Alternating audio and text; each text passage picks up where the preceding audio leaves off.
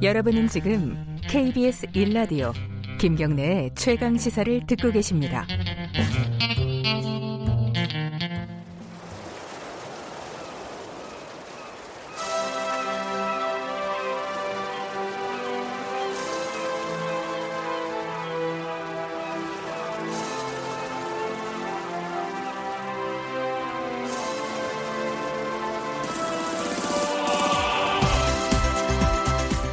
네, 축구 감독으로부터 배우는 리더십. 아, 오늘도 르네상스형 인간 한준희 축구 해설위원 스튜디오에 안 나오셨습니다.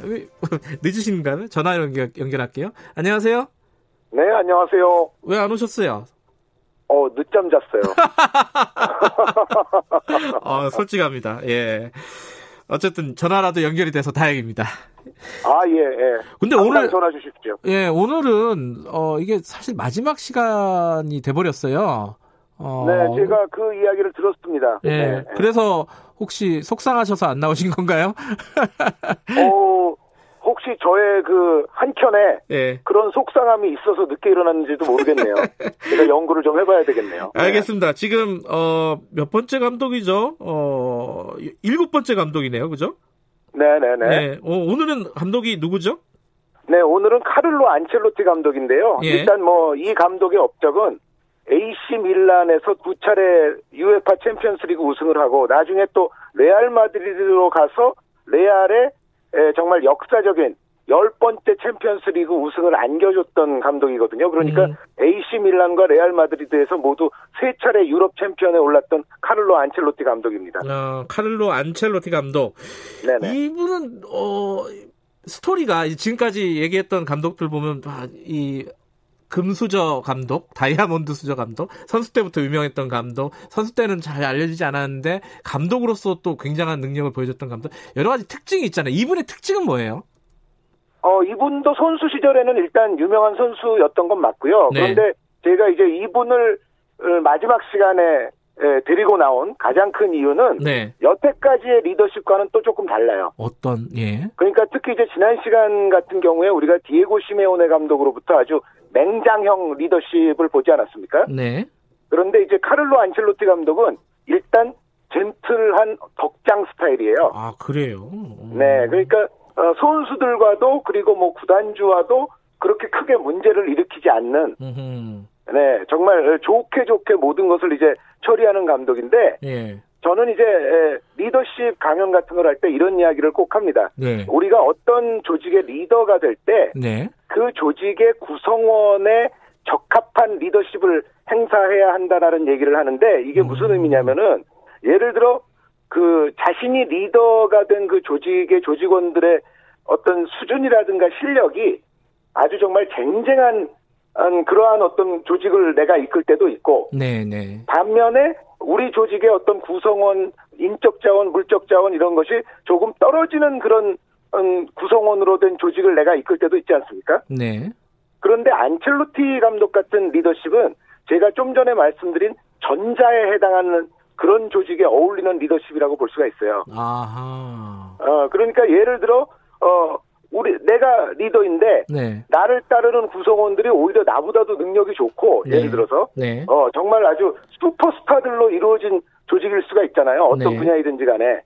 그런데 음. 이런 조직에서는 사실은 감독이 에, 굉장히 너무 이제 선수들을 예를 들어 쫀다든가, 아, 그야말로 자신의 어떤 카리스마를 너무 지나치게 발현해가지고 음. 선수들을 너무 억압한다든가 강제한다든가 이렇게 되면 사실은 슈퍼스타들일수록 굉장히 어떤 어 이른바 머리가 굵지 않습니까? 네. 네, 그런 리더의 말을 잘 안 듣게 돼 있죠. 네. 어, 그런데 안첼로티 감독이라든가 또, 어, 제가 또 이 감독을 할까라도 생각을 했습니다만, 델보스케라는 감독이 있는데, 네. 이런 감독들은 굉장히 덕장이고 신사적이고 선수들을 민주적으로 다루는 스타일이라고 볼 수가 있어요. 네. 그런데 슈퍼스타들을 로 구성된 조직을 맡을 때는 사실은 이런 유형의 리더십이 오히려 더 어울린다는 말씀을 드리고 싶습니다. 상황과 형편에 맞는 그런 리더십들도 또 다른 거겠군요. 한 가지 네, 리더십이 그렇죠. 항상 옳다 이럴 수는 없는 거고 그죠? 그러니까 축구에서 이런 얘기가 자주 있거든요. 어, 자신의 전술을 선수들에게 강요하는 감독이 있고 네. 선수들이 어떤 선수들인가를 보고 나서 그의 이제 적당한 어떤 전술을 그 팀에 이제 쓰는 감독이 있는데 네. 안첼로티 감독은 이 경우에 후자라고 볼 수가 있습니다. 예. 한 네. 줄로 정리하면 어떻습니까? 우리 맨날 그거 하잖아요. 이분의 리더십을 한 줄로 정리하면.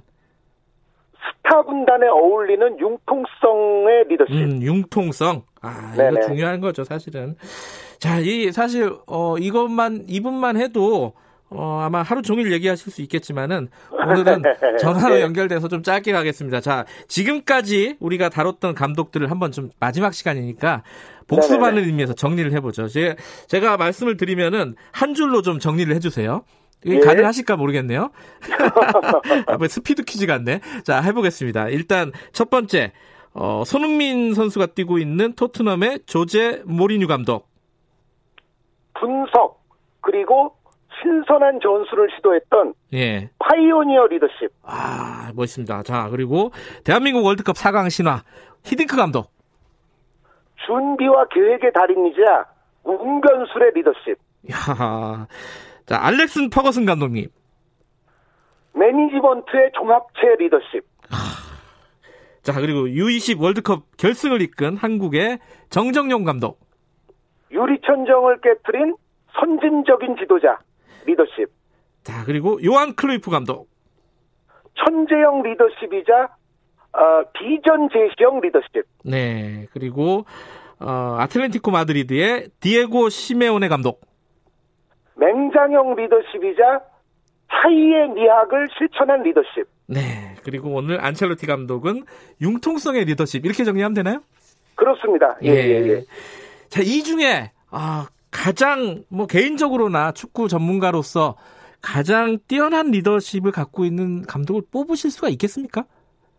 어, 아까 종합체라고 말씀드렸던 퍼거슨 감독을 그래도 꼽아야 될 것 같아요. 아, 그래요. 네. 예, 여러 가지를 두루두루 잘하는 리더십. 네. 예. 저는 디에고 시메오네 감독. 왜냐 아, 예, 예, 예. 잘생겼더라고요. 자, 예, 뭐 농담인데 어, 이게 뭐 축구를 통해서 축구 얘기도 하면서 이게 우리가 일상생활이나 어, 이런 데서 배워야 될 리더십이 뭔지를 좀 알아봤는데요. 좀, 좀 있으면 국회입니다. 이게 구- 정치에도 관심이 좀 있으신가요? 아, 대한, 대한민국 국민이라면 정치에 관심이 좀 있어야죠. 예, 자, 예, 요번 예. 총선에 국회의원들에게 가장 필요한 리더십은 뭐라고 생각하십니까? 이걸로 정리하고 마무리하죠. 어, 국회의원들도 자기 자신의 다 전문 분야들이 계시는 분들 아닙니까? 네. 그 전문 분야에서 제가 여태까지 말씀드렸던 축구 감독들처럼 네. 전문 분야에서 좀 우수한 사람이 되어주시기를 기대합니다. 아, 전문 분야에서 먼저 우수한 사람이 되어달라. 네, 그러니까 실력이 먼저 그 분야에서 있고 나서 그 다음에 뭘 해야 되지 음, 않겠습니까? 네. 그래서 오늘 마지막 시간인데 어, 늦잠 주무셔서 저희 제가 섭- 섭섭합니다. 아, 죄송합니다. 아, 네. 자 최강 시사 어, 가지고 계시니까 앞으로도 계속 모시겠습니다. 오늘 지금까지 예, 감사합니다. 네, 어, 고맙습니다. 네, 감사합니다. 네, 한준희 축구 해설위원이었습니다. 김경래 최강 시사 오늘은 여기까지고요. 저는 다음 주 월요일 아침 7시 20분 다시 돌아오겠습니다.